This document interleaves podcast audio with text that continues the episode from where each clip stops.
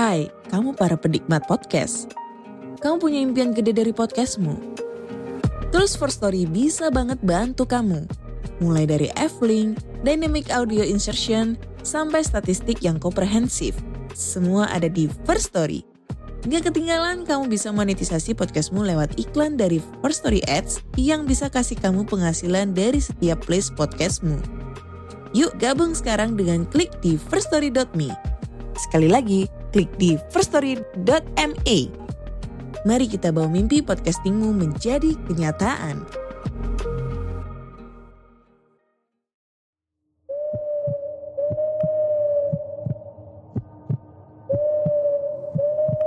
Pogo FM, listen on the go.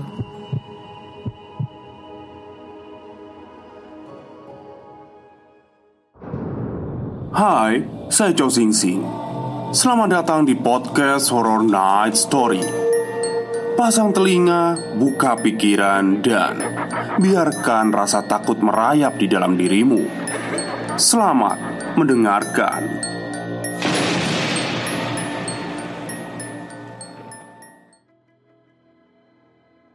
Assalamualaikum warahmatullahi wabarakatuh Halo semuanya, jumpa lagi dengan saya Chow Sing Sing Kurator dari podcast Horror Night Story. Halo apa kabar semuanya? Semoga kalian semua sehat-sehat ya Dan seperti biasanya Pada malam hari ini saya kembali dan akan menghadirkan sebuah kisah mistis untuk kalian semua. Kisah mistis kali ini saya datangkan dari treat horornya Mas Kalong lagi ya Yang menceritakan pengalaman narasumbernya saat membeli kantor. Dan ternyata kantor itu angker Tapi di lantai tiganya. Oke, daripada kita berlama-lama Mari kita simak ceritanya. Dulu aku belinya sudah berbentuk ruko modern Karena dulunya adalah kantor bekas tempat ninu-ninu Dan sudah bangkrut. Akhirnya saya beli dengan harga murah. Eh, kok ternyata dapat bonus? Halo, aku mau cerita serem di tempat yang pernah aku alami di kantor. Kebetulan aku adalah pemiliknya Perkenalkan, namaku Rima dan ini adalah cerita serem di kantor cabang yang ada di daerah Yogyakarta.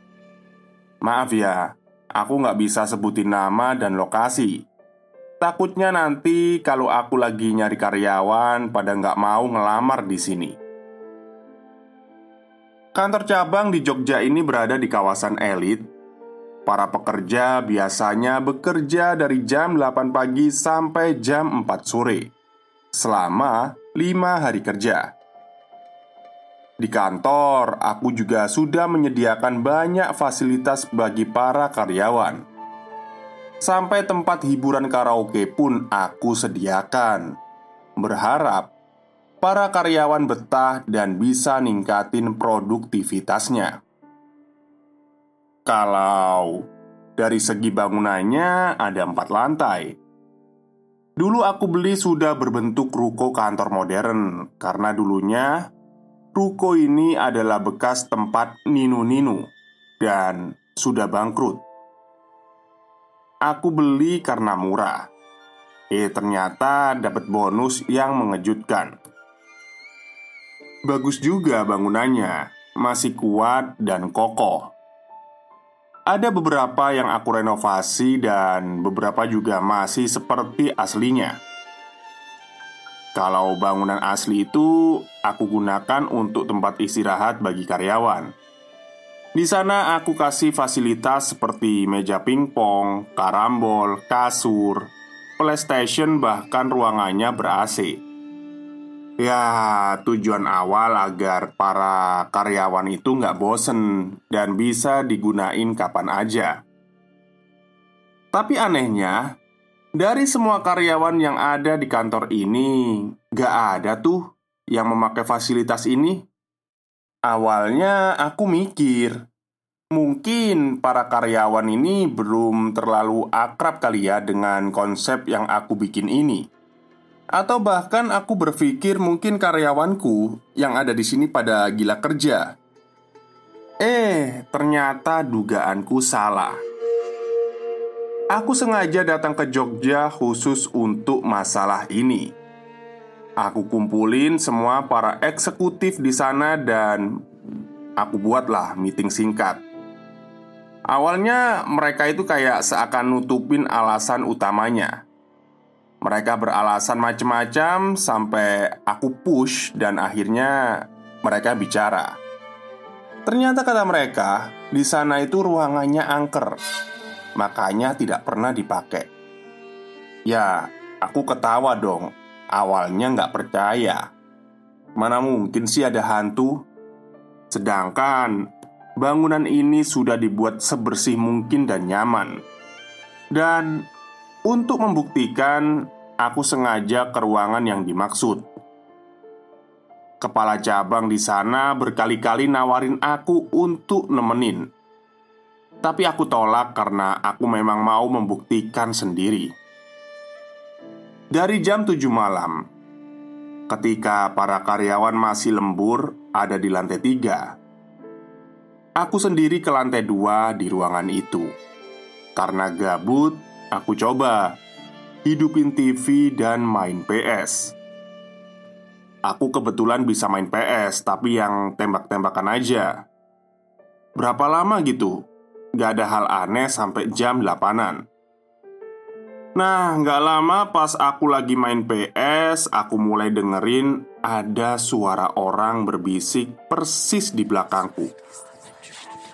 Suaranya nggak jelas ngomong apa Yang pasti berbisik dengan kata yang cepat Aku tengok ke belakang Gak ada siapa pun Akhirnya, aku hentikan main PS, lalu aku berjalan mengitari ruangan. Mungkin ada lubang udara atau apa ya yang menyalurkan suara berisik itu. Dan ketika aku ngecek AC, masih aman saluran udara juga nggak ada kendala. Hmm, oke lah. Aku mulai mengerti. Aku tetap di ruangan sampai jam 9 malam. Dan di waktu itu, aku melihat ada bola pingpong yang tergeletak di atas meja pingpong. Tiba-tiba melompat keluar dari kotaknya dan memantul di atas meja. Ya karena aku dengar suara nyaringnya Otomatis aku refleks dong Noleh ke arah sana. Dan benar saja Aku melihat kalau bola itu mantul-mantul di atas meja pingpong dan jatuh ke lantai. Menariknya Bola ini menggelinding ke arah toilet di ruangan ini. Aku hampiri meja pingpong dan aku amati ada sekotak penuh bola berwarna oranye di kotak itu. Pas aku amati, gak ada yang aneh di sana. Bagaimana bisa bola itu lompat sendiri? Sampai sekarang pun, aku belum bisa dapat jawaban yang logis. Lalu, aku lihat lampu toilet tiba-tiba nyala sendiri. Sebelumnya aku infoin dulu kalau saklar lampu toilet ini adalah sensor gerak. Jadi kalau ada pergerakan di kamar mandi, otomatis akan nyala lampunya sendiri. Menariknya lagi, aku langsung buru-buru ke arah toilet dan aku buka pintu. Ternyata kosong. Aku amati, ember air nggak ada yang bocor Pokoknya bersih dan aman lah Nah, dari sini aku mulai mikir Mungkin memang ada yang aneh di sini Lalu aku balik ke sofa di tengah ruangan dan aku rebahin tubuh Dan ketika itu pandanganku ke arah lampu atas sambil berpikir Ada apa ya? Kalau memang ada, bisa diajak komunikasi nggak sih? Spontan, aku ngebatin kayak gitu Aku langsung tegakin badan dan bicara sendiri. Hei, jika kalian memang ada, coba tunjukin diri kalian di depanku. Setelah aku bilang kayak gitu, aku kaget dan harap-harap cemas. Kagetnya, aku nggak percaya kok bisa aku bilang kayak gitu. Dan cemasnya, kalau mereka menampakkan diri dengan wujud serem di depanku, gimana? Ya kan serem. Tapi pas aku tunggu-tunggu ternyata nggak ada respon. Aku langsung berpikir, apa mereka memang nggak ada ya? Atau aku yang salah bertanya? Oke, coba aku ganti pertanyaannya. Hei, jika kalian memang ada di sini, tolong buktikan keberadaan kalian dengan sesuatu. Gerakin bola pingpong atau mungkin yang lain. Tanyaku agak ragu sambil menatap ketumpukan bola pingpong di atas meja sana. Dan benar, satu bola pingpong melompat keluar dari kotak. Otomatis aku langsung berdiri kaget Mau lari, tapi aku cegah. Aku penasaran banget, pengen tahu mau apa sih mereka di sini. Tetap saja hatiku kecut dan ciut. Tapi ada rasa penasaran yang tinggi. Makanya aku coba bilang sekali lagi. Dengan adanya kami di sini, apakah kalian merasa terganggu? Kalau iya, Coba lempar bola pingpong itu ke arahku. Aku tunggu dan harap-harap cemas sambil mandangin ketumpukan bola pingpong, dan gak terjadi apa-apa. Ah, rasanya lega banget, tapi aku masih merasa belum cukup. Aku kembali menanyakan lagi, "Kalian Berkenan gak sih kalau kami ada di sini? Kalau kalian berkenan, lempar bola itu ke arahku. Aku amati tajam lagi bola itu, dan bener dong, satu bola tiba-tiba melompat keluar ke arahku dan terjatuh ke lantai. Sumpah, saat itu aku merasa udah habis nyali, tapi aku paksa buat tertawa aja uh, oke oke terima kasih. Kalau gitu kita hidup dengan damai aja ya. Jangan saling ganggu. Kataku sambil berjalan pelan menuju pintu keluar tanpa berani menoleh.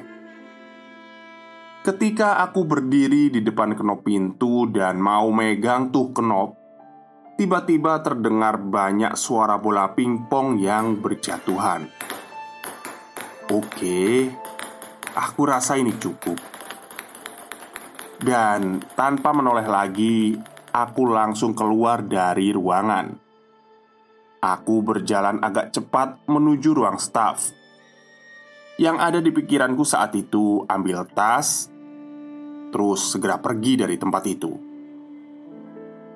Aku buka ruang staf. Di sana ada dua eksekutif dan SPV serta empat karyawan masih lembur. Aku tatap mereka satu persatu. Kalian pulang aja. Mulai saat ini nggak ada lembur-lembur lagi di kantor ini. Nah, para karyawan pada bingung dong. Mereka ngeliatin aku gitu. Aku langsung ngasih perintah lagi buat segera pulang aja. Dan setelah itu kami makan nasi goreng di daerah Jalan Solo. Aku nggak cerita dengan kejadian malam itu Karena emang nggak seru sekali. Dan sekarang Ruangan itu aku gunain sebagai gudang. Sedangkan Ruangan untuk istirahat aku suruh pindah ke lantai 4 Dan hanya ada di kantor cabang Jogja saja Ya, mungkin segitu aja sih ceritanya. Lain kali kalau ada yang serem bakal aku ceritain lagi. Makasih. Oke. Itulah cerita dari narasumbernya Mas Kalong ya Dari Mbak Rima Nama samaran Kantor bekas Ninu-Ninu itu apa ya? Saya masih bingung itu Ninu-Ninu Ya mungkin kalau ada yang tahu kantor Ninu-Ninu itu apa Silahkan tulis di kolom komentar ya. Oke mungkin itu saja cerita pendek untuk malam hari ini. Kurang lebihnya saya mohon maaf. Wassalamualaikum warahmatullahi wabarakatuh